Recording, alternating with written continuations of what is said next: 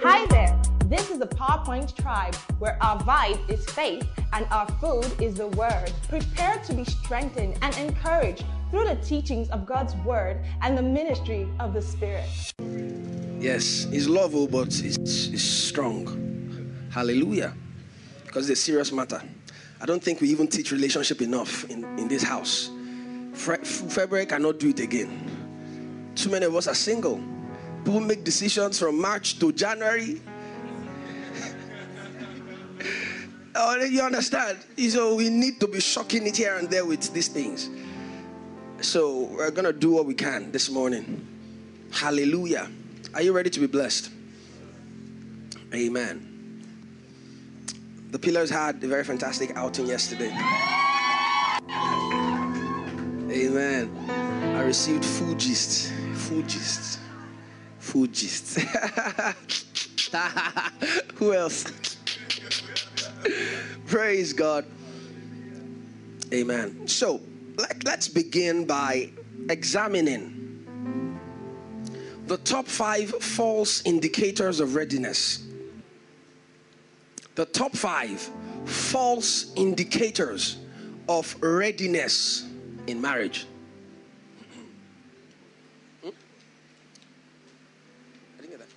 Yeah, you can help me bring the board. Yes, thank you, sir. All right. Top 5 false indicators of readiness in marriage. The number 1 false indicator of readiness is age. The number 1 false indicator of readiness is age. And it happens to be one of the most compelling indicators. It's false, but it happens to be one of the most compelling, especially because of the social, cultural, context that we find ourselves as Nigerians, as Africans. How many of you have heard things like your biological clock is ticking? How many people have heard you are ripe? Why are not a mango? So you are ripe for marriage. You are not a balumo. You are ripe. What's the meaning of that? Because they're looking at you in the context of age. You have gotten to a place where, if you don't marry now, if you don't marry now, and then people have been thrown into a sea of desperation because of this pressure from the society, from their friends, from themselves when they go for owambe's. So I'm getting older and older, and then they assume that age is what should actually tell them they are ready. Age is not what signals readiness. It's an important factor to consider, but it's not the most critical factor. It's a false indicator of readiness, age. That you're old or older than 30 or nearing mid-30 does not mean you're ready. It does not mean. Readiness is defined by another parameter entirely. Praise the name of the Lord. And so don't let anyone on the basis of age, get you into desperation and anxiety as far as getting married is concerned. No. You see, when God created the concept of marriage, it was not you he had in mind. It was himself. But every time a lot of us think about marriage, we don't think about God. We think about ourselves. Marriage is a product for him. It's a product with kingdom in mind. So the most important concept about marriage is purpose. Not you. Not you. God will never invest in anything that does not bring glory back to the kingdom. If he created the concept of marriage, it's because he had the kingdom in mind. Not you, not both of you in that marriage. No. And so purpose is the most important thing to every one of us on earth, including for marriage. So guess what? Prophetess Anna was married for 7 years. God did not speak to her. God had an assignment for her. It was hanging. She was married though. God didn't speak to her. God kept quiet for 7 years. For 7 years, God couldn't speak to her. This man dies, and then suddenly God speaks to her and says, I need you. Why didn't you speak to me before? While she was in that marriage, God did not mention a thing to her. Her husband dies after 7 years of getting married from her virginity, and then suddenly God opens his voice and begins to speak to her and says, go into the temple, begin to fast and pray every day until Jesus comes. She did that for as long as possible. She was 84 years before she perhaps passed on. or before Jesus showed up. So she must have done that for 60-something years. Praying, fasting every single day without getting married again, ever. Ever. The greatest writer in the whole of Scripture was not married. Amen. If you do not understand purpose, your marriage will ruin it. If you understand purpose, your marriage would optimize it. So marriage is for purpose to start with. So age is not a consideration. If you allow age to pressurize you, you will make the wrong decision. Because you can't stop age. You can't control that one. It does not depend on you or your desires. It happens. It just happens. Tomorrow I'll be a day older. So why should something I cannot control determine when I get married? Don't let anybody pressurize you. They may wake you up in the middle of the night and say, my child. Say my mother too. Tell them, my mother. So that we talked. You understand? Age is a false indicator of readiness. The number 2 false indicator of readiness in marriage is financial capacity. Amen? Temi and Corey. You say, I have food gist. Food gist. Loaded. Not your own, sir. Not your own. I should put it out there. It's not your own. Look at the folly of making a decision about marriage based on financial capacity. Don't worry, this is not economics. Amen.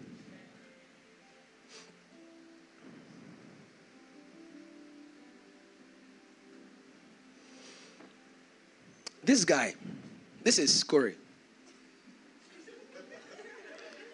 Let's say this is K.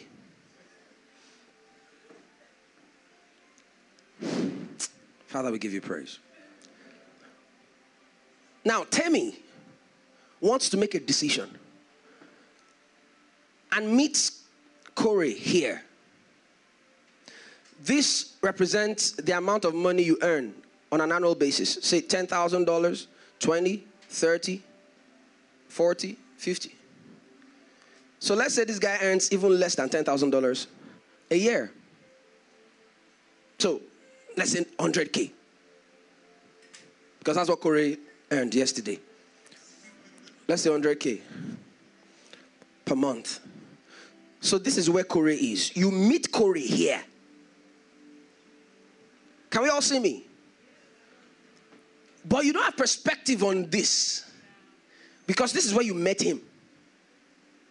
Then you make a decision on Corey based on how much he's earning today. 2023. This is 2023. You make that decision on whether you want to get married to Corey or not based on how much he's earning today, 2023, and it is less than $10,000. Maybe dollars is making it too big for us. Let's put $1,000 here. $1,000, $2,000, $3,000. So it's earning less than $1,000 in a year. Can you imagine that? That's really small. Maybe 60K per month. Do you see? And where do you want to start from now? Where do you want to start from? And then you're like, no, this will not work. But you make K, big boy, solid guy. $50,000, for example, per annum. You met him here. This is 2023. You don't have perspective on this. Amen? Who is better off in terms of their net present value? Who is better off between K and Corey? Accumulation of all the future earnings brought near. It's Corey. But Corey does not look like it today. Corey does not look like this picture today. But this is what he will earn in another few years. 5 years, 10 years down the line, this guy will buy you a yacht. This guy will spoil you. But this guy today, he will mesmerize you, give you Valentine gift that will finish. He will just scatter your mind. But by this year, you guys will not have an apartment to live in. He has nothing to offer than just promises. Don't worry, there's one new crypto now. I will soon invest in it. Just give me one more year. There's one new coin. It's a new coin. And that's what it will keep telling you for the rest of your life. But it looks very compelling now. Financial capacity is a false indicator of readiness. Based on financial capacity, I was less than Corey. Amen? So you're looking at Corey now. I'm telling you the truth. I was less than Corey. I didn't have a job when I got married. And that's not to say you lose a job to get married. No, that's not what I'm saying. But it is not the most important indicator of readiness. If you make a decision as important as who you spend the rest of your life with, based on how much they're earning in one moment in time, boy, that can be very costly. Should he be able to take care of himself? We're going to get to the real indicators. We'll get there. But I'm just trying to pick out the top 5 false indicators of readiness in marriage. The first one is age. The second one is financial capacity. The third one is chemistry. And too much chemistry can burn the lab. Spoil all the titrations. Scatter out the tubes. Too much chemistry. You see, what people call chemistry is compelling feelings of attraction. I mean, you guys are talking for 5 hours, you didn't even notice. You guys are hanging out, you can't even, it's like you can't help it. As you are dreaming, you're dreaming about how you're waking up. The first thing you want to see on your phone is a text from him or her. You just want to see him all day long, talk all day long, and you just be in each other's spaces. Amen. And because you're feeling that way, and you perhaps have never felt that way before in all your love life, you believe that this must be the one. Because this chemical combination is too much. It's too strong for it not to be the one. Chemistry is a false indicator of readiness. That both of you have chemistry, both of you gel, you vibe. Those are the words you use. We just gel. And all we've on. You just gel. You just vibe. And that's fine. It's okay. But don't take it as a very reliable indicator of readiness. Anybody can have chemistry. Anybody. In fact, chemicals can have chemistry. And you're not a chemical. You're a human being. You're a person. You're a child of God. You're a son of God. You base such a decision as important as who you spend the rest of your life with much more on things beyond chemistry. The fourth false indicator, like I said, top 5, age, financial capacity, chemistry. Fourth one is willingness. You can be willing and not ready. So I'm now ready because I'm willing. No, willingness is not enough. Adam did not even understand marriage, but he was ready. So, willingness, that you are now willing because you have money, because you have an apartment, because you have a car, so you are now willing. It's time. You feel like you're ready, but you've not gotten the most important indicator. And then you say, oh, well, I'm ready now. That's a false indicator. There are people who are ready but are not willing. God provides that willingness. And there are people who are willing, over-willing, but they're not ready. They're not ready. Willingness is not equal to readiness. My daughter has been willing to drive a car since. She tries to help me change my gear, press my brakes and stuff. But is she ready? Willingness is not readiness. You can be willing to get married, but not be ready for marriage. So it's not enough to be willing. It's not enough. The last false indicator is burn rate. This has a coefficient in business. Burn rate is how much you spend on a monthly basis to fund your startup, which is usually what is used to project what you're likely going to need in the future based on the funds that the investors will push in your direction.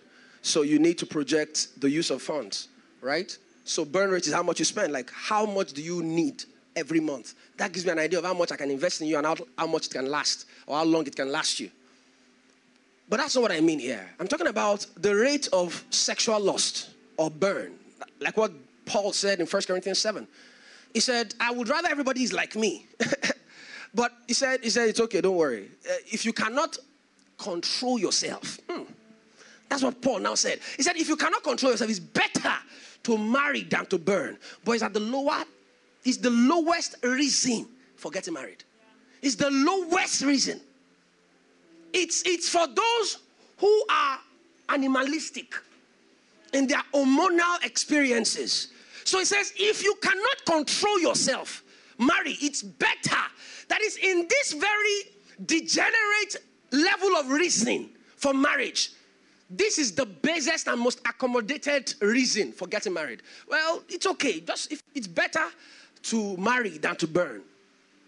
Rather than burn, marry. Read it in NLT. Can you imagine that? Said if they cannot contain, your getting married will not correct your lack of self-control. It won't correct it. That you are now married does not mean your wife's perpetual destiny and ambition is to satisfy your sexual desire and lust. She cannot. She can't.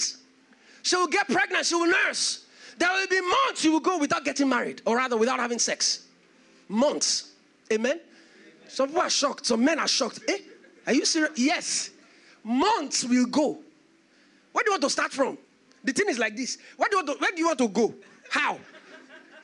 Praise God.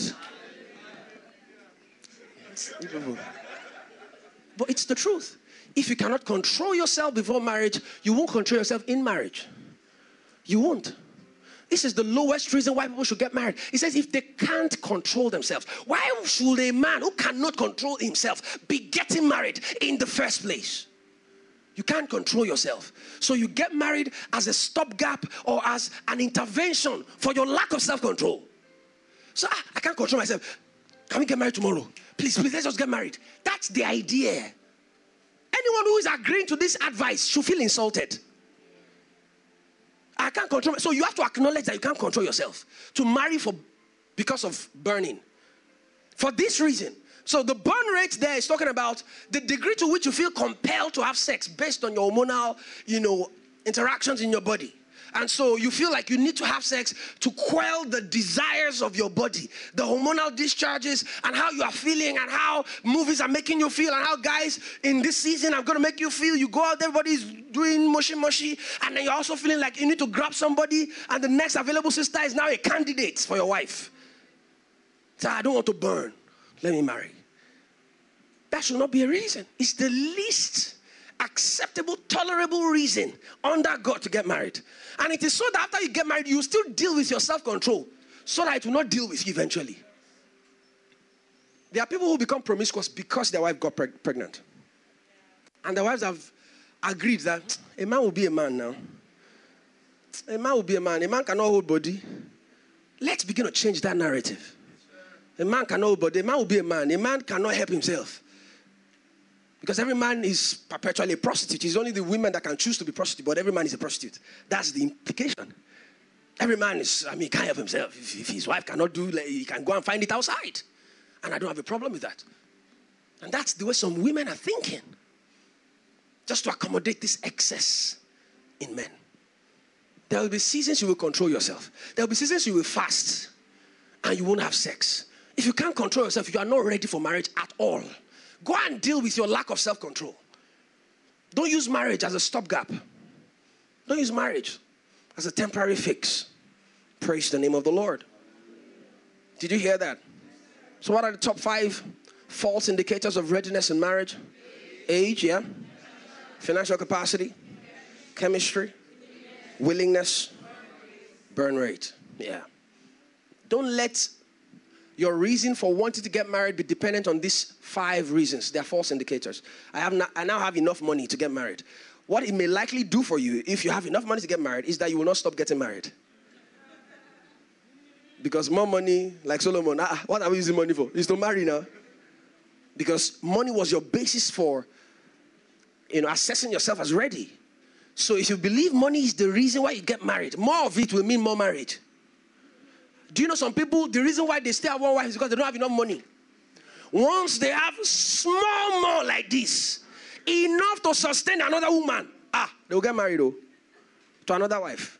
And then a little more on top of that is another wife. Because for them, financial capacity is the only indicator for readiness.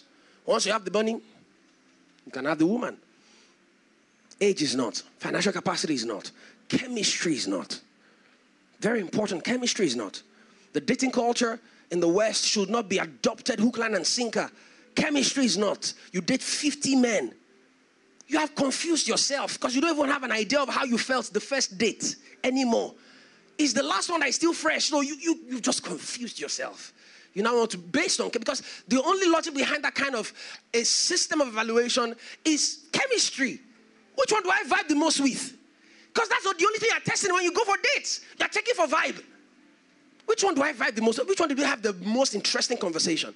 And then based on that interesting conversation in that one night, you say, this must be the guy. Chemistry is not. Willingness is not. Burn rate is not. Amen. What is the most important indicator for readiness in marriage? Wisdom. Wisdom. Wisdom is the principal thing. Therefore, get wisdom. And in all thy gettings, get understanding. Wisdom is the most important thing you need to ascertain readiness. If you don't have wisdom, you are not ready. It does not matter your age. It does not matter how much money you have. It does not matter how many people you have chemistry with. It does not matter how willing you are. It does not matter how much you burn. If you don't have wisdom, you're not ready. Simple as ABC. Simple. You do not have what it takes. Wisdom is the principal thing. For by wisdom a house is built, and by understanding it's established. Praise the name of the Lord. However, wisdom has 5 signs that proves that it is in a person. That is, how do I determine that this person has wisdom? And you can determine it in yourself as well. Amen. So should we go list those 5 signs? The first sign is that you can hear God. You can hear God. Because see, if you don't hear God, you will make decisions based on this map. You will look at Kore based on the seeing of your eyes and the hearing of your ears. You won't ask God, who is Kore in the scheme of things? I don't want to marry Abraham when he's Abraham and think it would always be Abraham. I'm marrying Abraham. Only God can tell you that it is Abraham. But right now it looks like Abraham. But he will meet you, Abraham. He's still 25 years. He will meet you as Abraham. But if you marry him, you become the mother of nations. But you despise him as Abraham and say, what does he have? He's broke. He doesn't have children. He doesn't have money. He doesn't have this. He doesn't have that. Go read up the story of Pastor Sam and Pastor Nicky Ademi. Pastor Nicky coming from a very wealthy, affluent home. Her father, a professor, went to a university. Pastor Sam, on the other hand, went to a polytechnic. His father was a contractor, but things were not working so well for them at some point. And so, in terms of social class, they were not on the same level. He didn't even have the money. But she believed that this is Abraham. He may be Abraham today, but he's Abraham in the long run. And some people marry Nabal. He has the money, but he's broke of ideas. He's broke of wisdom. But you marry Nabal. And you become Miss Nabal. Because you are the same identity with your husband. So you are Miss Nabal. You are Mrs. Foolish, fool, buffon. That is what it means. That's what Nabal's meaning. That is the meaning of Nabal. You marry him, you come into his foolish company. But he has money. He has thousands of sheep and cattle and goats. Should have had more of goats. I don't know why he had more sheep. But he had thousands of sheep, cattle, goats, livestock. He had money. You go to his house, you see cars, Bentley, everything. But it's Nabal. Be careful who you say yes to. Be careful who you say yes to. So the first thing is you can hear God. And you can hear God beyond who to spend the rest of your life with. If the only time you ask God for direction is when somebody has asked you out and you're asking God to know if he's the one, you will hear wrong. It's a guarantee.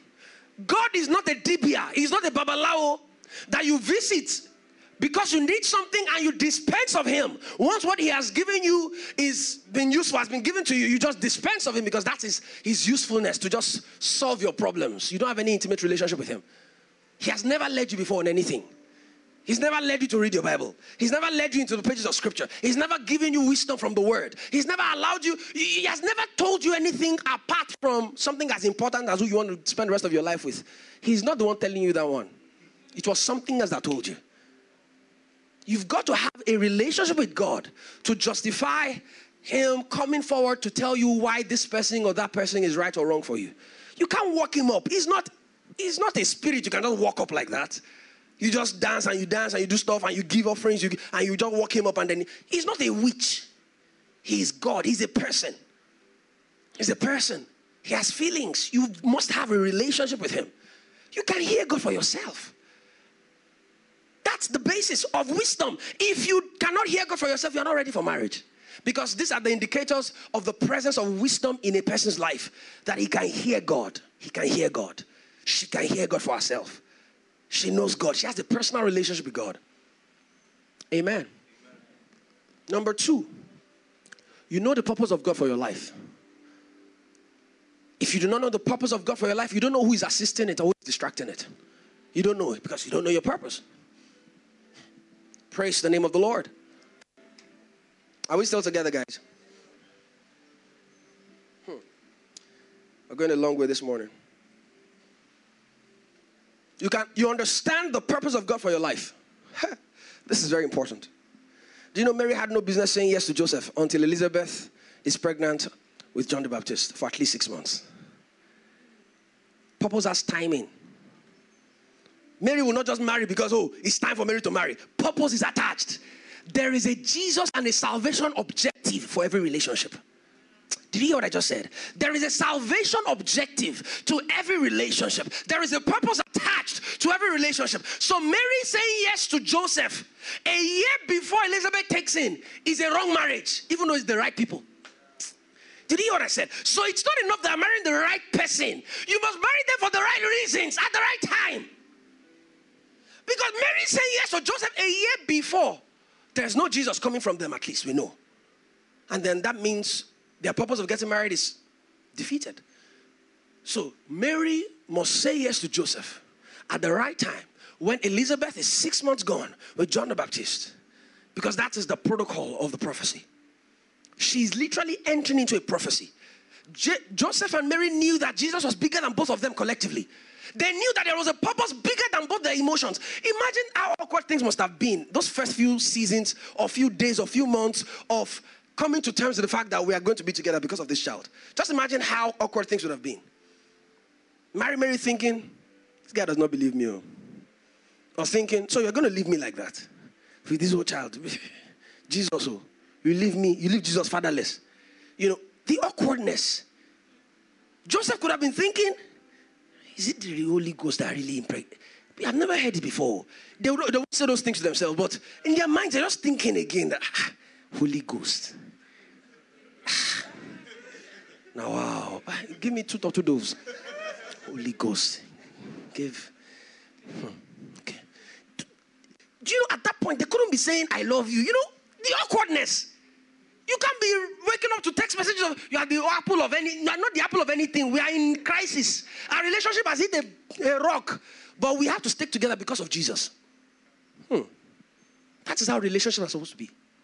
You are, if both of them exhaust their emotions and their feelings, both of them don't stick together. Because it was a tough time. Moving together, protecting that child, because that child is much more important than both of them. The purpose for which God brought to both of you together is more important than both of you and your feelings combined. So if you do not know your purpose, you will forfeit. You will forfeit it. You don't know it. So you will jettison it. You will affect it. You will sabotage it because you do not even know it to start with. You will choose the person that will sabotage it for you. The purpose is bigger than both of you combined. This is Jesus we're talking about here. Put it aside, put it in one basket. The salvation of the world is at stake. Forget about how you are feeling. Both of us are required to bless this Jesus. Because without you, this guy cannot be the son of David. Both of them were so essential to the prophecy. They couldn't now be exalting their feelings. And that's how your marriage too will be. There will be things that are more important than how you are feeling. You don't break up because I just stopped feeling it. Have you heard reasons for breakups? Have you heard reasons for divorce? I didn't feel him anymore. There will be no end to how you will feel. Because there are 10,000 people in the world that you can continue to be feeling after. You leave that one because you stopped feeling it. You get into another one, then chemistry will be high at the beginning. And the laboratory will burn, and you go to another one. And the truth is this. For every successive marriage, the chances of success continue to reduce. The chances for divorce continue to increase with every successive marriage. There are stats to prove that. So you don't leave people because you stop feeling it. Is there a purpose to start with? The purpose has not changed because of your feelings. The purpose did not change simply because you stopped feeling it. Feelings don't confer validity to relationships. It's purpose. There is a salvation objective to every relationship. There is a salvation objective. And that salvation would always be an objective. If it was an objective in the beginning, it's an objective for the entire lifespan of that relationship. And so don't let your feelings and your emotions sabotage the purpose of God for both of your lives. Because there are lives that will not be saved if both of you break up. Just imagine how important that relationship must have been. And for some of you who take for granted the weight of a yes. For ladies, for example, you just say, Shebi, you are not yet married. Both of them were not yet married. Mary and Joseph were not yet married. But God activated a protocol that involved Gabriel going to tell Mary about Jesus. On the strength of a yes to a proposal, they had not gotten married. God did not say, let me wait for them to get married. This is a very important announcement. By the way, this is the most important assignment in the entire canon of Scripture. The birthing of Jesus Christ. These guys were not yet married. They were still dating. And God said, it is time, Gabriel. Go and tell Mary. Because guess what?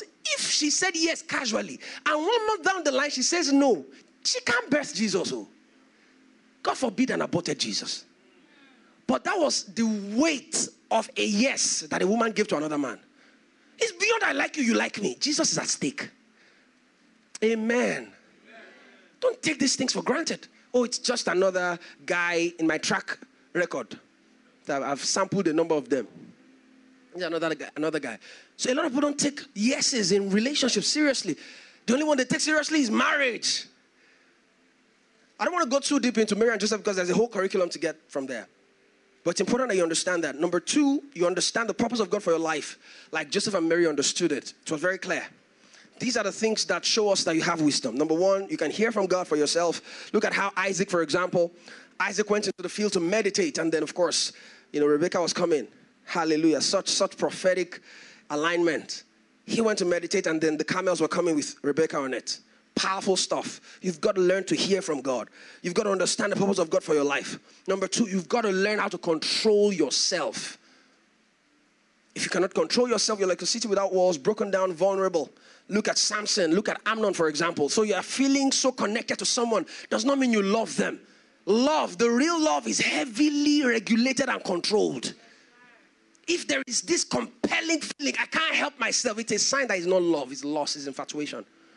Amnon looked at Tamar, said, I must have her. He had such a compelling feeling towards her, it affected his biology. He fell sick. What can be more real than what affects your health? You couldn't discourage him from, or you couldn't convince him that he didn't love Tamar. There was no way Amnon will speak to you about Tamar and you won't think he loved her. There was no way. He was falling sick because he had not gotten her. He was down. He went to the hospital, was taking drugs, medicine. They'll visit him in the hospital. Why are you here? I said, Tamar has not responded to my chat. That was how much he thought he loved her. And they will give him all the medication. He was not getting better because Tamar had not responded. Tamar will respond to a chat with, wow, and he will feel good. So there was no way you could convince him that he didn't love Tamar. Yet it was not love. So you are feeling garrulous. Your tummy is climbing mountains. And you are feeling like butterflies are all over the place. It does not mean there's love present. Because Bible says he had her for just 1 day. See how short-lived it was. Just 1 day he had her. And Bible says the hatred he had for her exceeded the affection he had for her in the beginning. He loved her so much, he kicked her out of his life. Kicked her out of his room. Get out! And that was the last time we heard of Tamar. She went to start living with her brother. And that was the end of her story. Because to rape a woman is to kill that woman, according to Scripture. And it began with chemistry, feelings. Oh, I must have her. Oh, if I don't have her, I will fall sick. Be careful of the lines you use to woo your baby. I'm not Nick Lines. If I don't talk to you in a day, I will fall sick. The last person that behaved like that character did not love the woman. He thought he loved her, but he didn't. Love is regulated. Love is controlled. Love is not a victim of anything. It's not a victim of a feeling. Love is in charge. Praise the name of the Lord. So you can control yourself. It shows you're wise. You can control yourself. Should I say this one? So, my wife was in a relationship before we met. She was in a very short relationship, 3 months. And that was the only relationship she was in before we met. And so when I met her, I discovered she was in a relationship. I'd liked her from before we met personally. What did you say? What did she say? Eh? Before time. Praise God. So she was this usher back then, UJCM. And of course, you can't miss her. Tall. Praise God. So she would, you know, welcome people to church. She was tall and very straight-faced. She didn't used to... In fact, I was a pastor. A lot of people knew me. But she didn't care. She didn't know me. She just... So as I'm coming, she's just like everybody else. Just in time. No time. Now, we'll be smiling and be... Like, don't you know Pastor Dami? Pastor... So she didn't know me. So I just used to notice her, like, this babe, I'll talk to you one day. So when I eventually had the opportunity to speak with her, at that point, she was in a relationship. A relationship she had, because, you know, it's funny. Hey, another false indicator, alignment of profile. And I would explain what I mean. What that means is, I'm tall, he has to be tall too. Because guess what? My wife was under the pressure of getting involved with a guy, right? Do you know a day, amen? Praise God. Because she being a tall lady, she wanted a guy that can compliment her. That, I can't be this tall and be, you know, aligning with somebody that would make me descend on the wedding day and be doing like this. So let me get someone that can at least, you know, who align.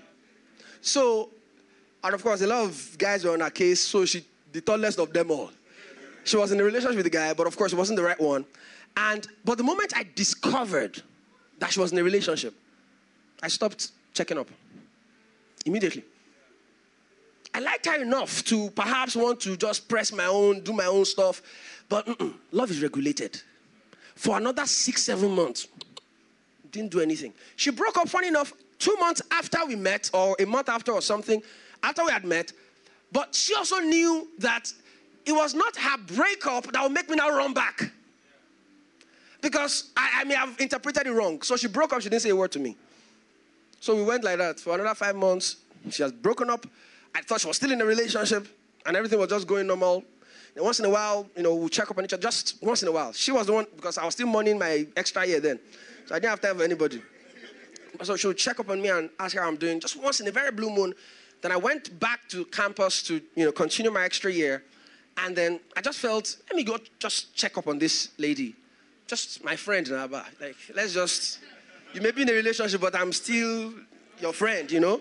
That was when I realized that she had broken up 6 months before. I'm like, why didn't you tell me? But honestly, if she had told me back then, it would have been a negative sign for me. It would have been, okay, so why did you break up? So is that you break up with me too? So I will come inside, you don't like me again, you break up, you get another guy. So you've got to think strategically about the things you do. So you meet a new guy. You now break up with the one you are with. Don't do that. Because you meet a guy that trumps this your new guy on all those metrics that you left this other one for. So be very careful. You don't make decisions based on what you can see, taste, smell, and feel. It was the wrong relationship. That was why she broke it. And so we then, of course, took it to the next level. Because now she was, you know, vacant. Praise God. And that's the truth. You've got to be very... What brought us into this? Help me. Yes, thank you. Love is heavily regulated and controlled. So this feeling of, I must have you or nobody else can, that's obsession. And that's from the pit of hell. Because you will kill for that feeling at some point. You will kill. And such men are abusive of their wives. They possess them like a possession. She's not your possession. She doesn't belong to you. She belongs to God. Both of you belong to one another under God. She's not your sole property. Amen. Number 4, you can recognize a wife and a husband. You can. What does that mean? Let me do a quick illustration here.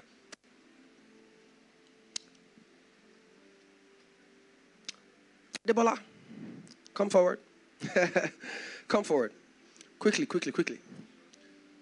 We've never entered the middle of this teaching. Anyways, look at everybody now. Go and find him. Okay. Go and find it. Find what? Breadlinotus.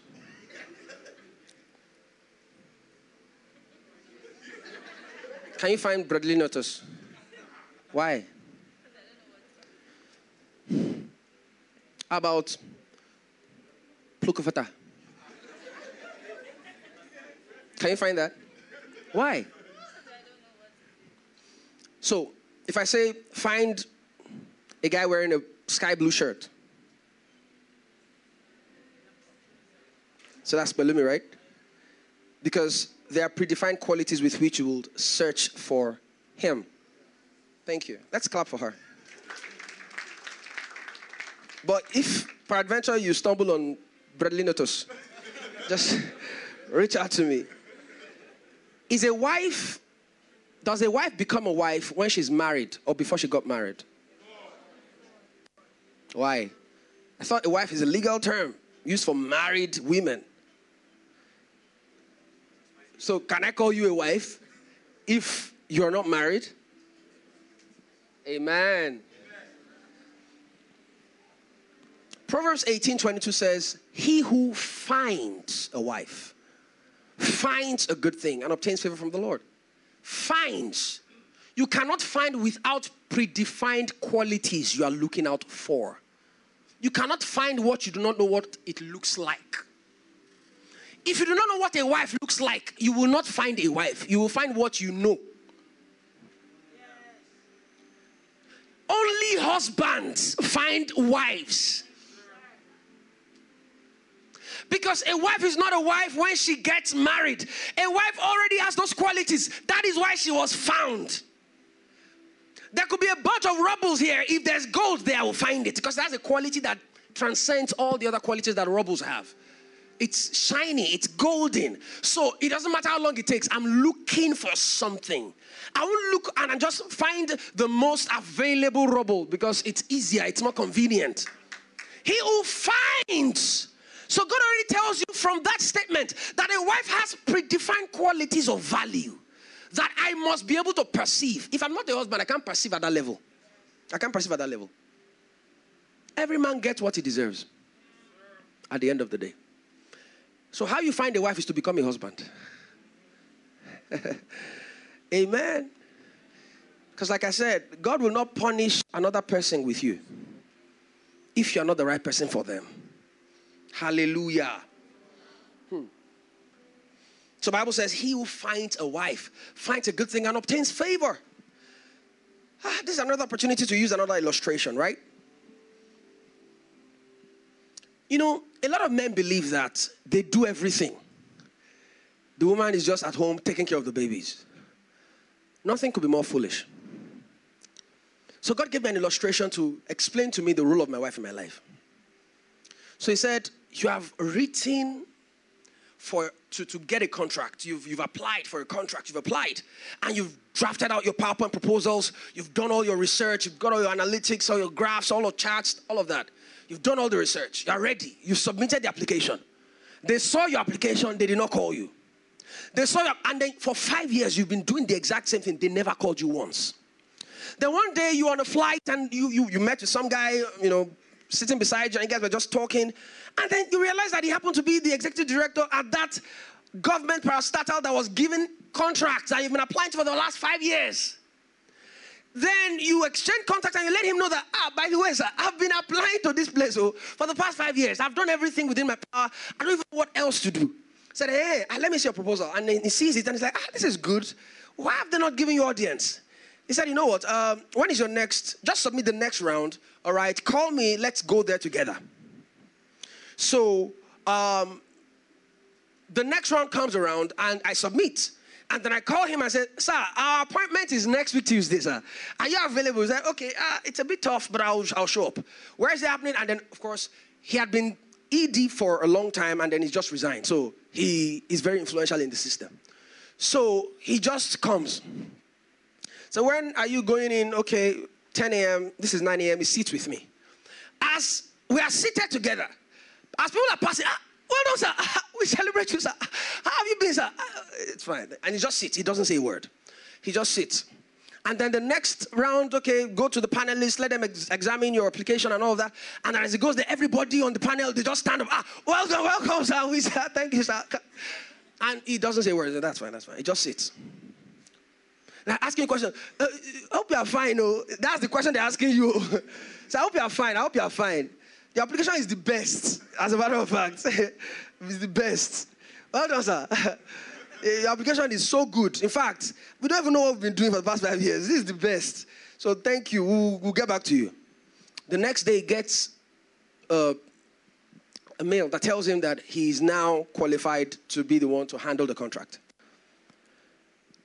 That man did not say a word. That man did not add anything to his presentation. That man did not say anything. He was just there. He was just there. And then just being there changed everything. That is what favor is. Favor may not do. It's the presence of favor that changes the game. So I've been doing contracts. I've been writing presents. I've been writing books. I've been doing everything. I got married to her. Not like she started writing the books. She didn't start going to the work for me. But everything now started making sense. That's what favor does. So it is foolishness to assume that, what did he do? Shebi just sat beside me. Shebi just accompanied me. Shebi was just seen with me. That is all he did. You've been doing it without him for the past 5 years. He didn't get you any result. The first time he just showed up, it changes the game. That is what favor is. So if you continue to give yourself the credit that you're the one doing all the hard work, try doing it without her. Then you realize that the presence of the favor is the real hard work. And only God can give that. He says, he that finds a good wife, finds a good thing. Even at that, he didn't earn it. It was given from above. Even at that, you didn't earn your wife. You didn't earn your husband. You can't find a wife and find a husband and think you deserved it. Every husband and a wife must bring you to the place of gratitude.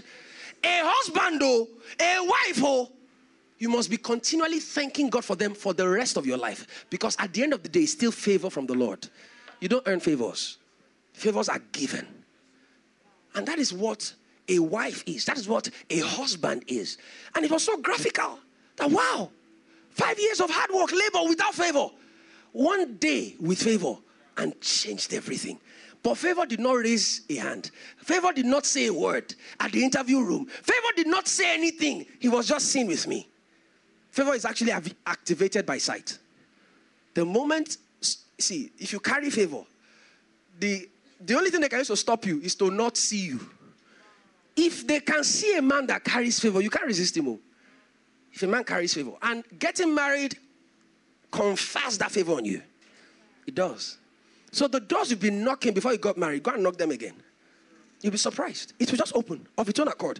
If there is favor. Praise the name of the Lord. So imagine how my perception of my wife would have increased from that moment. And so it is foolish men that assume, I bring all the money. So I bring 1 million, you bring 2,000. I earn 1 million, you earn 2,000. That's foolishness. Both of you earn 1 million, 2,000 naira. Yes, both of you. Amen. Amen. So you've got to have the ability to recognize a wife and a husband. And how you recognize them is to become one. Number 5, you understand and are exercised in the love of God. You understand and are exercised in the love of God. Pastor Nansa did a very fantastic job on Thursday teaching us about kindness. You understand the love of God. You are exercised by it. You volunteer. You serve people. You don't have expectations of reward every single time you serve. You are serving always. Looking for how to just be a blessing. You wear your cap. Remember that? We had that session with the pillars some time ago. You wear your cap. You're actively serving the Lord. Serving with no hope of return from anybody. You're just serving the Lord because you love the Lord. You understand and are exercised in the love of God. Like Abraham. When you have these 5 things, you are wise. You can hear God. That means you won't make foolish decisions that you will regret, because God would have told you in advance. He will lead you in the right way that you should go. You can hear God. You can control yourself. You understand the purpose of God for your life. And number four, you recognize a wife from a husband and husband. And number five, you understand and are exercised in the love of God. Amen. Hallelujah. Are you ready for God's word? No, really. Are you ready for God's word? So let's begin. Genesis chapter 2. Let's begin. So that was just to help us establish some things and the coordinates of our teaching today. Genesis chapter 2, very powerful, from verse 18. Hallelujah. Amen. Amen. Are we ready? Praise God. Genesis chapter 2 from verse 18, and the Lord God said, it is not good that man should be alone. I will make him an helpmeet for him. And out of the ground, the Lord God formed every beast of the field and every fowl of the air, and brought them unto Adam to see what he would call them. And whatsoever Adam called every living thing, that was their name thereof. And Adam gave names to all the cattle and all the fowls of the air and all the beasts of the field. For Adam, there was not found an helpmeet for him. Remember, Adam fulfilled all of these parts. He was able to recognize a wife, different from an antelope or a monkey. He was able to recognize that this one is a wife. And verse 21, Bible says, and the Lord God caused a deep sleep to fall upon Adam, and he slept. And he took out of his ribs and closed up the flesh instead thereof. And the rib, which the Lord God had taken from man, made he a woman, and brought her unto the man. Verse 23, and Adam said, this is now bone of my bone, flesh of my flesh. He said, she shall be called woman.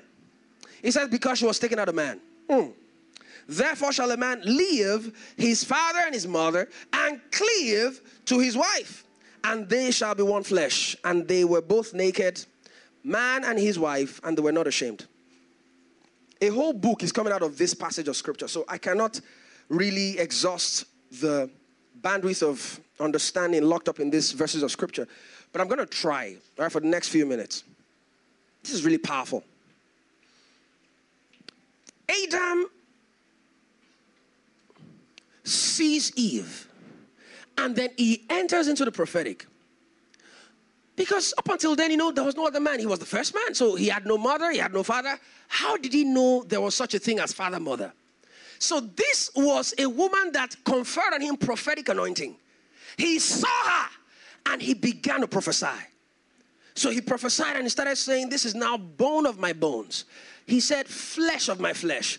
He said, she shall be called woman, because she was taken out of man. And the Bible says, therefore shall a man leave his father and his mother, and shall cleave unto his wife, and both of them shall become one flesh. And the Bible says, both of them were naked and not ashamed, the man and his wife. So powerful. There are a lot of questions on social media, for example, you hear things like, if you're in a boat and it's about to sink, and the boat can only accommodate one extra person, and it's between your wife and your mom, who are you going to choose? I'm sure you've seen such questions before. And my prayer for such people is, may you never find yourself in such a situation to start with. Praise God. May you never find yourself in such a situation where you have to choose between both of them. But revelationally, you must understand what the Bible is talking about here when it's talking about the role your wife plays in your life and how connected both of you are. Bible says you find a woman you just met, and you leave the man and the woman you have known all your life. That's deep. The woman you just met for the past 2 years, you're getting married to her, and then you are leaving everything you have always known all your life. There's something unfair about it. This is your mother, your father. They gave birth to you. They're responsible for how far you have come in life. Without them, she won't marry you. They made you marriageable, if not for their contribution. So this is not we discounting the role of our parents in any way. But this is we seeing our spouses in the light of the revelation of God's word. Revelation is stronger than blood. Bible says you were not born again by the blood. You were not born again by the will of man. You were not born again because a man's blood mixed with another woman's blood and then gave birth to you. No. Born by the will of God. And he also says in another place, he says, being born again, not of corruptible, but of incorruptible seed of God's word that lives and abides forever. There is a stronger bond between two people who receive themselves prophetically and revelationally than people who are connected by blood. You don't receive your wife the way you receive your brother and your sister and your mother and your father. You receive her revelationally. You receive her prophetically. And the reason why God will say, leave your father and your mother and cleave to your wife is because she had always belonged with you. Before you met your father and your mother.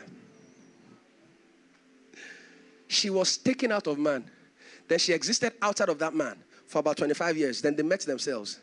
They had always belonged together.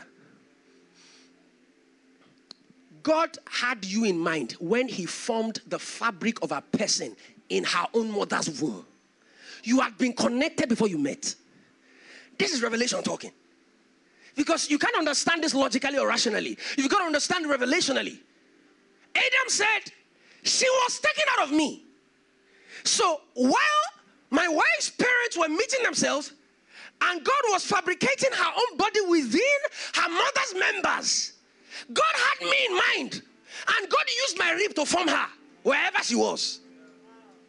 So that by the time we eventually meet, her commitment is still more to me than her parents. Revelation. Revelation.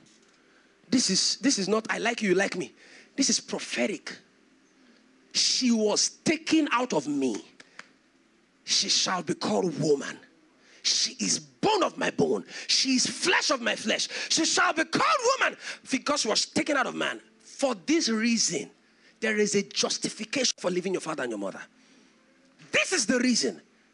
For this reason, a man will leave his father and his mother, and he will be joined unto his wife, and they shall become one flesh. This is the basis for intimacy. If you're having your bath right now, ladies, for example, you're having your bath. Somebody comes and walks up and sneaks up to you in your room, or you just finished having your bath, you're dressing up. What would you do? Somebody you did not expect to come into the room. What would you do? You will cover up. Like, who gave you the permission to come into the room? However, when you're having a bath, do you cover up yourself from your eyes? Do you say, I don't want... Do you cover up yourself from yourself? Shame is alien to oneness. Shame does not exist where unity is established. If I'm having my bath, I'm not ashamed to see myself because I am integrated. I am one with myself. If another human being who is not me comes into that space, I feel shame because now I've been intruded upon by another party that is not me. This is why Adam could not be ashamed, even though he was naked, because they were one flesh. The objective of every marriage is to revelationally come into that place of understanding and revelation and indeed become one. If they become one, nothing can separate them. Nothing can separate them. How God joins men together is by revelation. He will give you a revelation that will join you together. He says, once both of you are joined together by revelation, no man can put asunder. No man. Nothing. This is the secret to stability in relationships. If you don't understand this, Amen. It says, because you had always belonged with this man, you have every reason to leave your father and your mother and be joined to this man. And you, this man, because you've always belonged to this woman, you can leave your father and your mother and be joined to this woman. And your father and your mother should not feel offended. Their investment, yes, that's fine. But it was perhaps for the first 25, 30 years. You will build even more with her. Amen. Because you had always belonged with each other. Always. She was taken out of you. God had you in mind when he made her. God had her in mind when he made you. Now you guys have met, and revelationally you must perceive yourself accurately within the corpus of scripture. The way Adam perceived his wife. Rosemary, amen? Are you sleepy? Are you sure? God is your strength. Amen. Because the journey is far. Just encourage you small. Praise God. Look at that. Therefore shall a man leave his father and his mother, and shall cleave unto his wife, and they shall become one flesh.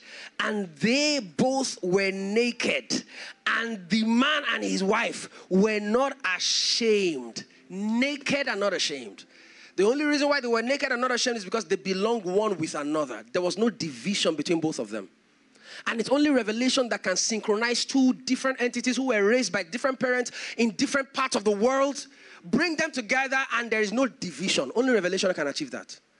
If not for revelation, you will fight till you break up. You will fight. You will fight and misunderstand each other and disagree till you divorce. Because you don't bring two incompatible, separately trained, raised, different backgrounds, different idiosyncrasies, ideologies, proclivities, personality types, profiles, upbringings, financial capacity, social network, all of those things different. This different now comes with a different swag. Every time you say it, different. Do you understand? Different from each other.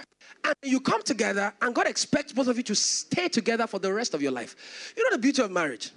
Ah, it's so beautiful. Neither of you can create a child in isolation. And the child is not a product of one of you exclusively. Ah, the beauty, see, God gave me this understanding and it was so powerful. He said, how a child is born is how relationships should be formed. And I'll explain what I mean. You know, the child is a product of both of the father and the mother. Both of them contributed significantly to give birth to a child. In marriage, when you both are talking to one another, yes, you have your own component to contribute. She has her own component to contribute.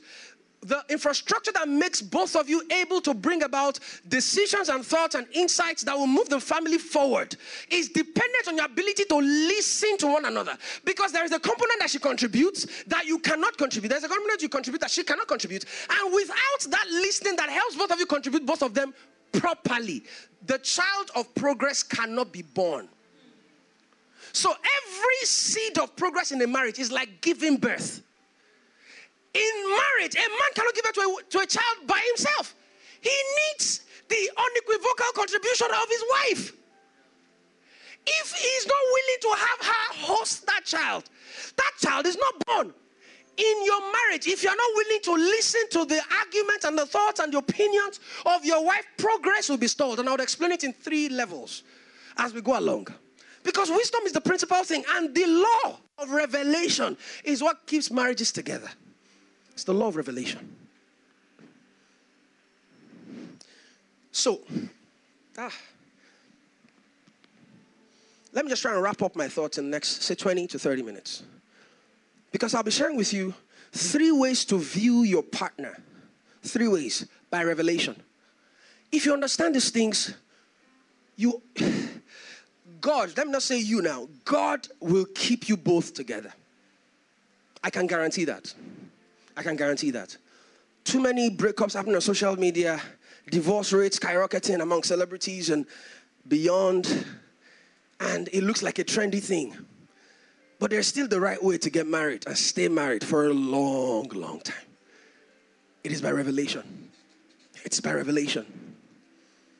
The first way to see your partner is as an extension of yourself. Because you must see them revelationally. This is where difference comes in. This is where difference comes in. An extension is not a direct copy of the person or the model.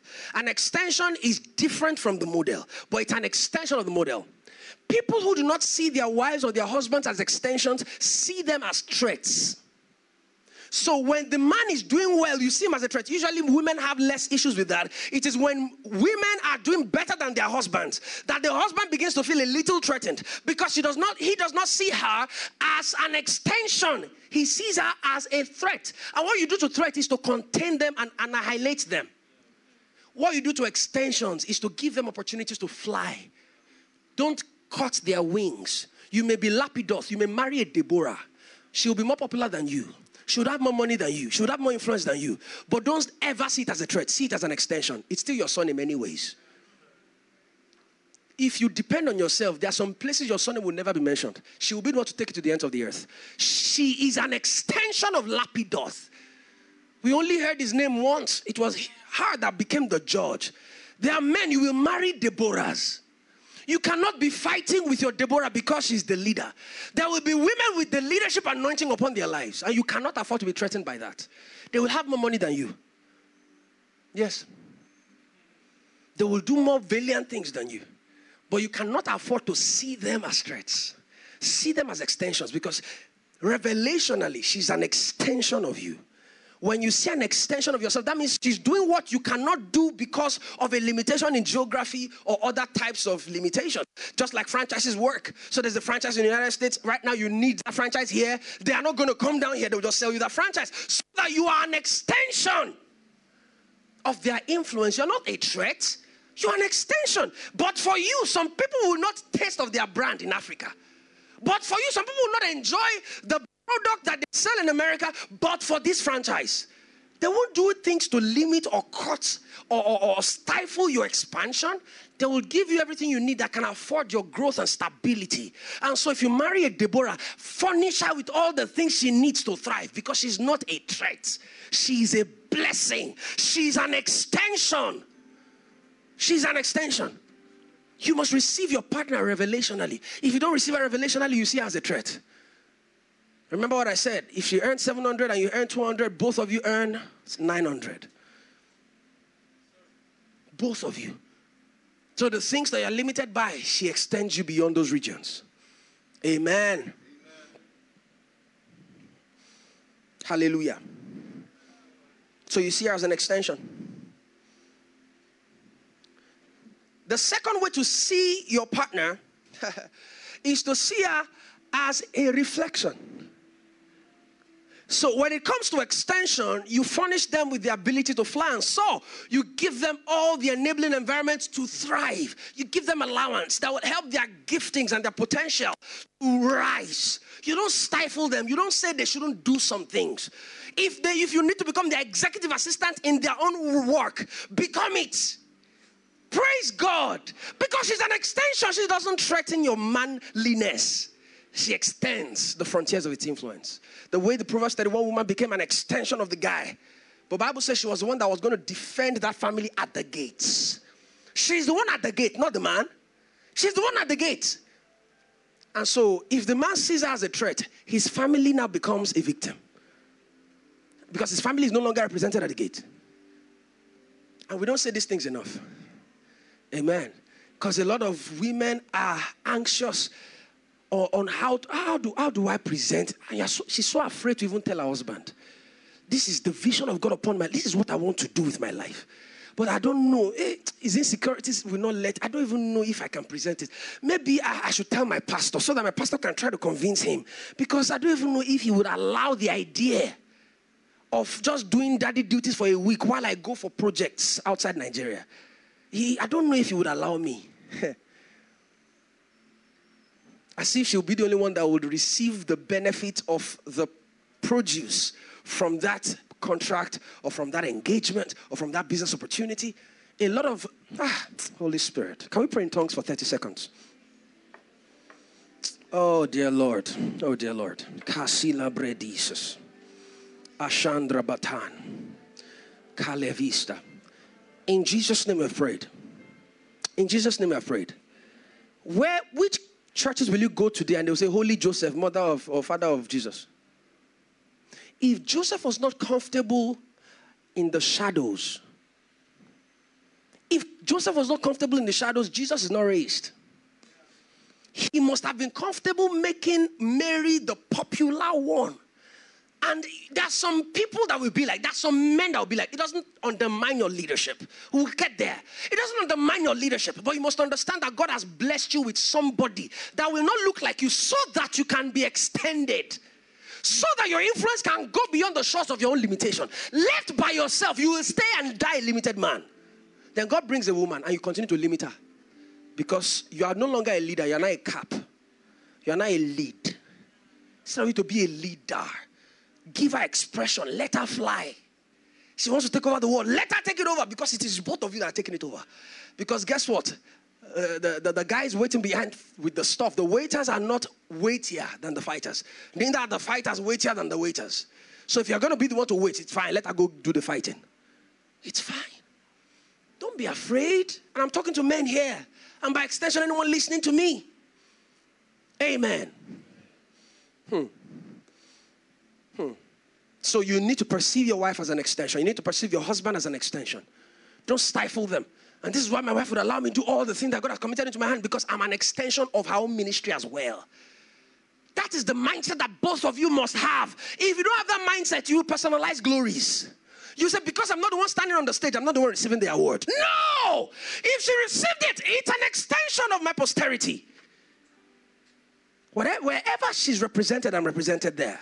We are now bone of my bone, flesh of my flesh. She shall be called woman, because she was taken out of man. If you hit your leg against a stone right now, does your brain say, bleed there, I don't care. The brain would also suffer hemorrhage, because he will bleed to death.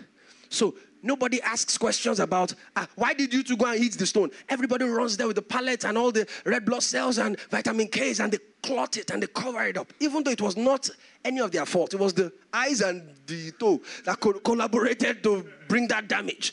But in the context of a body, nobody traits blame. Everybody solves the problem because we are one. And whatever, if you are receiving a crown on your head, the leg is not like, hey, I'm here to crown me too.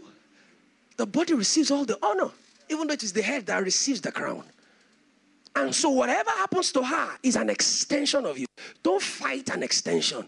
Don't fight a blessing. She's not a threat. He's not a threat. And I'm using more of the man to the woman context because that's the more common one. Because there are men that have stifled their own destinies because they limited their own wives. God sent them deliverance in form of a wife, and they killed the woman. They killed that extension. God sent your family deliverance by sending you a wife. Favor from above. And you say, what do you know? When men are talking, you two are talking. And she can raise your business to the next level. You will not ask her questions when you get back from business. You won't ask her, what do you think? And she has massive capital of intelligence. 3 master's degree. But you have relegated her to just be cooking and doing, and she has capacity. But you don't see her as an extension. Amen. It's pride that is killing some homes. The solution is in that home. And they will be doing yes ma to their own bosses. And their wife is times 10 of the quality of that boss.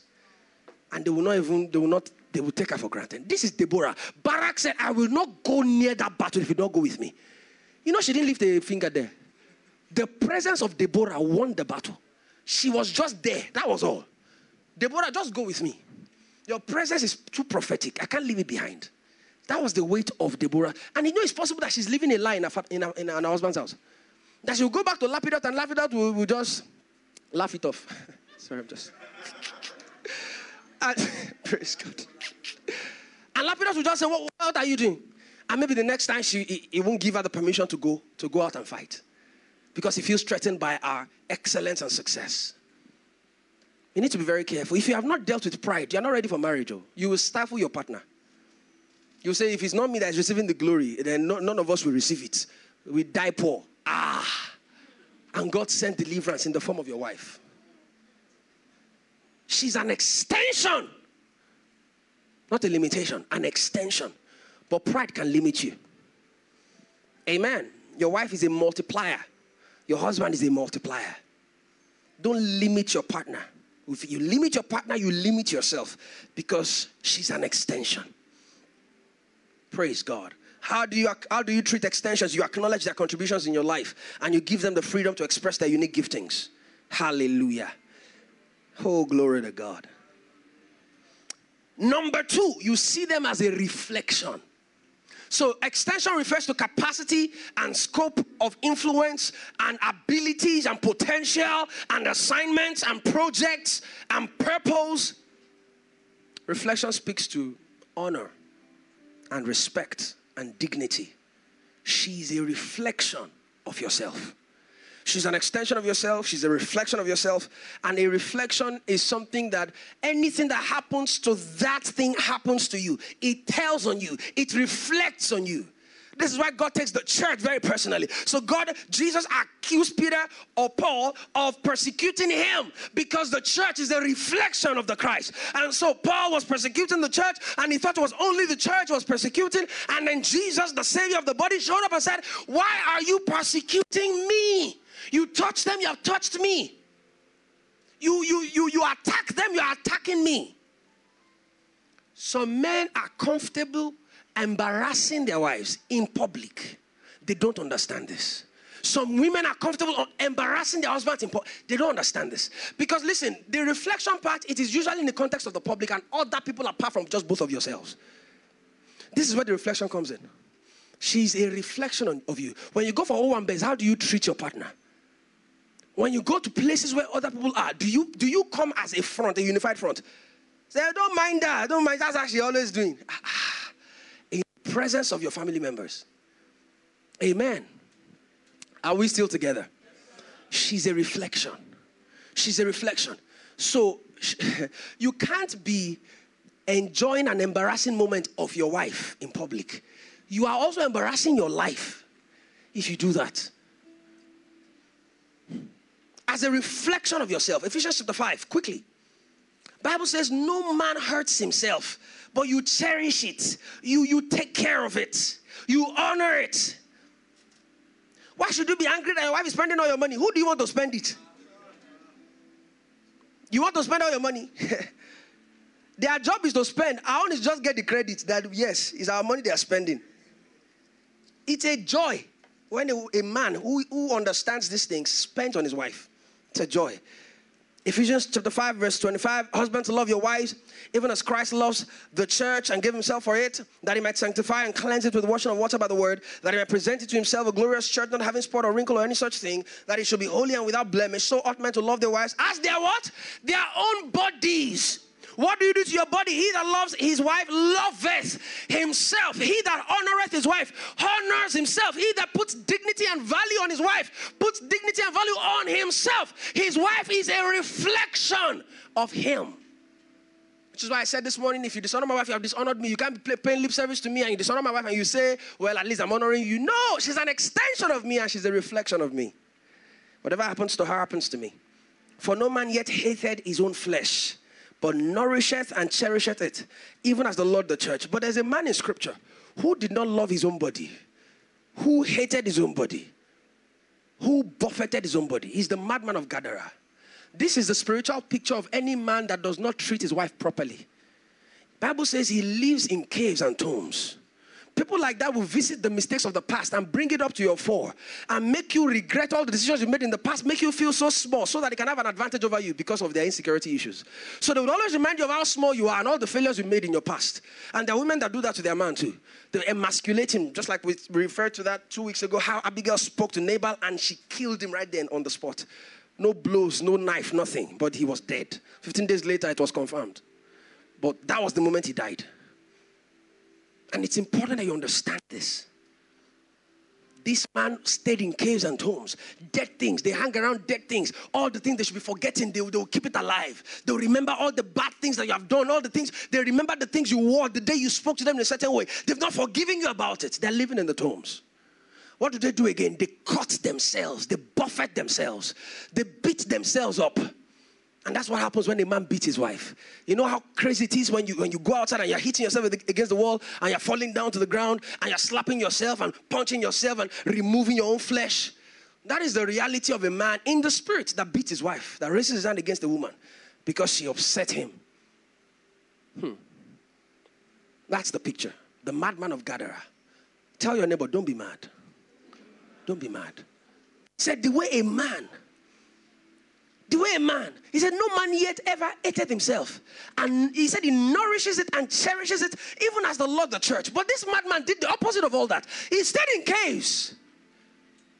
He cut himself. He always bled every day. And Bible says no chain could contain him. If you're in a relationship here and there is no accountability structure over you, you're already becoming like that man. Because guess what? If you don't have a control over you, you will activate your violence over your wife. It's guaranteed. Lack of accountability structure is planned violence. I would explain. If you don't have someone that can restrain you, nobody will be able to stop you from beating her up until you kill her. So it is actually in protection of your partner, you place a person above you that can call you to order at short notice. Bible says this man could not be chained. If you chain him one night, by the next day he's gone.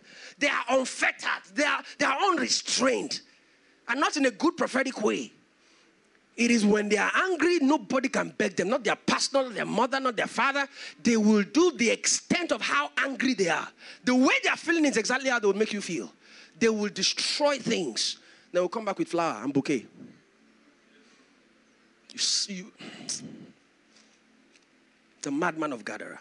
That's the prophetic picture of a man that does not receive his wife as an extension and as a reflection. Because you don't beat yourself. You don't stab yourself in the head. You don't push yourself to the ground. You don't howl at yourself. The Bible talks about how that guy would howl at night like a wolf. Cry in the midst of the tombs. So nagging, complaining. These are the things people who don't understand these dimensions of scripture will do to their partners. Because they don't have revelation. The title of my teaching is The Law of Revelation. The Law of Revelation. I know it's relationship, but it's getting serious, Abi. But that's the idea. It's perhaps the most important subject in our lives right now. We have to be very careful. Don't engage a woman based on vibes. No. Your destiny is dependent on it. And don't be mad. Don't be like that madman of Gadara who caught himself. You're supposed to bestow honor upon yourself. Cherish yourself. Nourish yourself. That's the way you ought to cherish, honor, revere, and respect your partner, your wife, your husband. Amen. Number three. Let me just read some things out here. If Joseph had gotten rid of Mary, he would have gotten rid of himself from the genealogy of Jesus Christ. An embarrassed wife doesn't make a proud husband. Amen? An embarrassed wife does not make a proud husband, and vice versa. Never make it your preoccupation to make your wife feel small or your spouse feel small. The church is a reflection of the Christ. Our welfare is your welfare. Your partner is a reflection of you. And you must do everything within your power to protect their image. Magnify her office, magnify his office, and honor her, honor him, as the case may be. And number three, your wife or your partner is the perfection of yourself. Your partner is an extension of yourself. Your partner is a reflection of yourself. Your partner is a perfection of yourself. So she's the solution to your deficiencies and the balance to your excesses. She's the solution to your deficiencies and the balance to your excesses. When you fall, somebody can be standing to take you up again. Because God weaved your weakness components as her strengths. Amen. So guess what? If you do not listen to your wife, your family will be a reflection of your own skilled strength. So your family will be a good expression of your strength and a big, bad example of your weaknesses because they are only skewed to your own profile. So you and your wife are supposed to be a perfection. Are you hearing what I'm saying? Because if you only do the things that you want to do, all your decisions will line up along the lines of your strengths and weaknesses. So your family would enjoy from your strengths and suffer from your weaknesses because you are not a good spender, so money will never be enough in your family. Your family is not supposed to be a reflection of only your strength and your weaknesses alone. You alone may be, but your family should not be. Your family should enjoy the strengths of both parties so that there's no weakness at all. So she's supposed to be your strength. So the areas where she's weak are the areas where you are typically strong. And the areas where you are weak are the areas that she's strong. But what will ensure that there's that collaboration is humility and meekness. If you don't listen to one another, your relationship will be skewed to the direction of the loudest voice. So if it is the man that is always insisting on doing things without visiting with his wife, the relationship will be skewed in the direction of the loudest voice. And that loudest voice also has a weakness. So both families, the family will enter into the ditch that the weakness has provided and made available. But both of you can listen to one another. And of course, because there is God who is sitting as the judge of that relationship, there is that humility to recognize that this idea is superior to what I brought to the table. So let us go with your own. So that both of us will not suffer loss. Because whatever loss is not one person that will suffer it. Even though that one person may be the one responsible for that loss. Not only that person will suffer that loss. Both of you will suffer the loss that one person initiated. So both of you have to listen to one another. She was made available for you to perfect you in weakness. She is your perfection. You are his perfection. Amen. Hallelujah. If you're not ready to see your wife like this, you're not ready for marriage. She's an extension. She's a reflection. She's your perfection. So how you treat your extension is to let them loose. Give them the opportunity to fly. How you treat your reflection is to honor them and give them dignity and respect. How you treat your perfection is to listen to them. Because they are there to cover your errors. So areas that if not because you were with them, you would have fallen, they will make you stand. Because they would observe that fall ahead of time. And they will give you some advice that will forestall that eventuality. Because they are there to perfect you. So that when you fall, somebody can take you up. And you see, it's supposed to actually be preventive. Not that it's after you are falling. Both of you should make decisions together at such a point where she can see things like that. Back home, my wife is telling me some things that if I had stayed in this service 10 times, I won't see it. She'll just say it. She sees the most. You know, sometimes I'll plan something. I'll just, multi-planner. And then I'll bring it to my wife. The thing I did not see is the first thing she sees. After 10 hours, I didn't see it. 1 minute, she has seen it. If you've read manuscript, I talked about 4 anointings in women. All right? How many of us remember that? Have you read manuscript? Please, go and read manuscripts. Please, let's share the link to the teaching. Or let's just share the book on the platform. It's a free ebook. Powerful teaching there. All right. 4 anointings. If I remember, the leader anointing. There's the refiner anointing. There are 2 other anointings. I can't remember them quickly now. Or right away. Powerful, powerful stuff. She has the refiner anointing. So she's the kind of person that when you bring things to her unfinished, she can help you finish it. Praise God. And there are people with industry. That is, they like to work. They like to create new things. They have, you know, ideas to build stuff. They use their hands a lot. Bakers, entrepreneurs. They like to do business. Usually they will do best with consultant type of men. Because they know how to put structures and administrative, protocols in place to ensure that their trade thrives. Amen.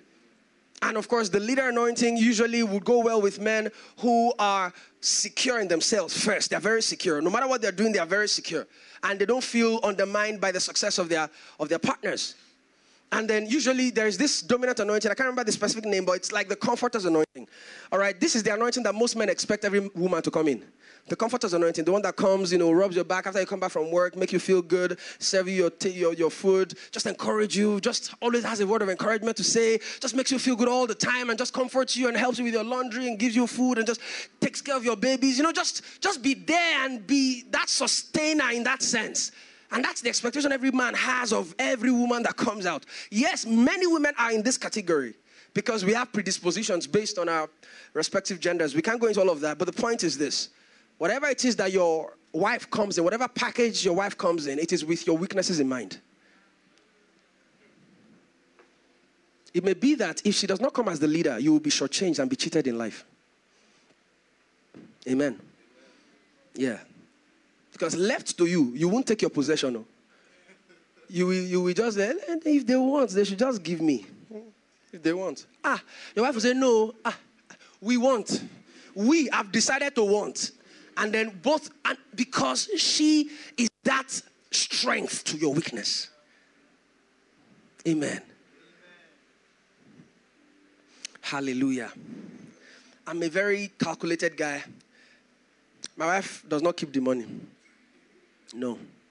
She will give it up and give it all away in 2 days. Our money will be finished. She's one of the most generous people I know.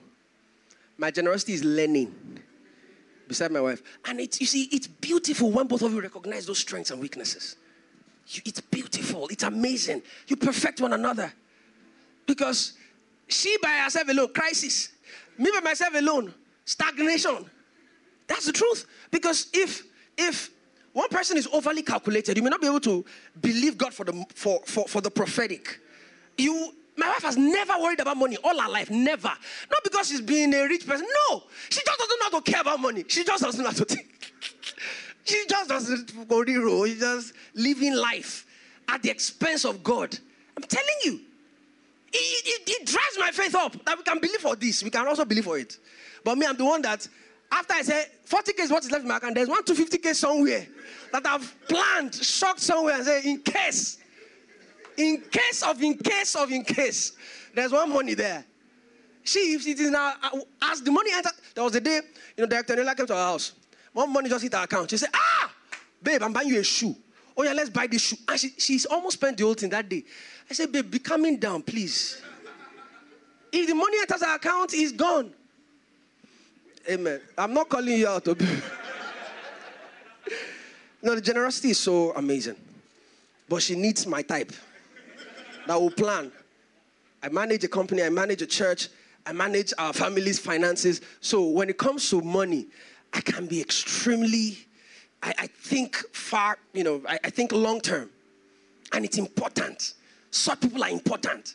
Without people like Joseph, Egypt dies after 7 years. You've got to think like that. But you can't just be holding and holding without being liberal and give. Because I'll provide the seed for the future as well. Amen. So you look for the person that perfects you. She's your extension. She's your reflection. She's your perfection. And only revelation can make you see that. Only revelation. Only revelation. Else you see her as a threat. And what is it? Because you have 2 master's degrees, and you begin to not compare yourself. Instead of you to collaborate, you now begin to compare and say, I'm better, I'm more. And then the man will now start wielding his gavel of authority and say, I'm the man of this house. And then stifle the woman. Amen. Wow. Stop living among the tombs. Stop cutting yourself. The Bible says, Jesus, or Paul speaking, he said, no man hateth himself, but nourisheth it and cherisheth it, the way Christ the church. So anybody that does that is mad. A man that beat his wife is mad. That's the evaluation of Scripture. The assessment of Scripture over that person is that you are crazy. You tell on your wife to public who cannot help but just, disdain and, embarrass her and shame her. That's. There's a place of accountability where you both report yourself or, tell of each other's weaknesses to a third party who you know is mature enough to handle such things and then give you counsel. There's that place, there's that role. But you don't go out with the plan to shame your wife or embarrass her or make him feel small so that you can feel good. It's funny. It's like cancer. How can a cell be rejoicing over the annihilation of another cell? In the same body, bone of my bone, flesh of my flesh, she shall be called woman because she was taken out of man. Hallelujah. Are you blessed this morning? Are you blessed this morning? Let's pray once again, especially for those who are yet to make that decision on who to get married to, that the Lord in his mercy will grant them favor. Pray for favor this morning. Pray for favor. If you're yet to get married, ask God to favor you with a wife, to favor you with a husband. Because it's by favor. You can't earn it. No matter how good you are, God will still have to have mercy on you. But you have to be a husband to qualify for that mercy. You have to be a wife yourself to qualify for that mercy. But at the end of the day, it's still God that has mercy. It's still God that gives favor. Every good gift and every perfect gift comes from above, the Father of lights, in whom there is no variableness, neither is there any shadow of turning. Father, we give you praise. We give you glory. For in Jesus' precious name we have prayed. Can we celebrate Jesus? Wow, what a word. For more messages, connect with our tribesmen across all social media platforms at PowerPoint Tribe.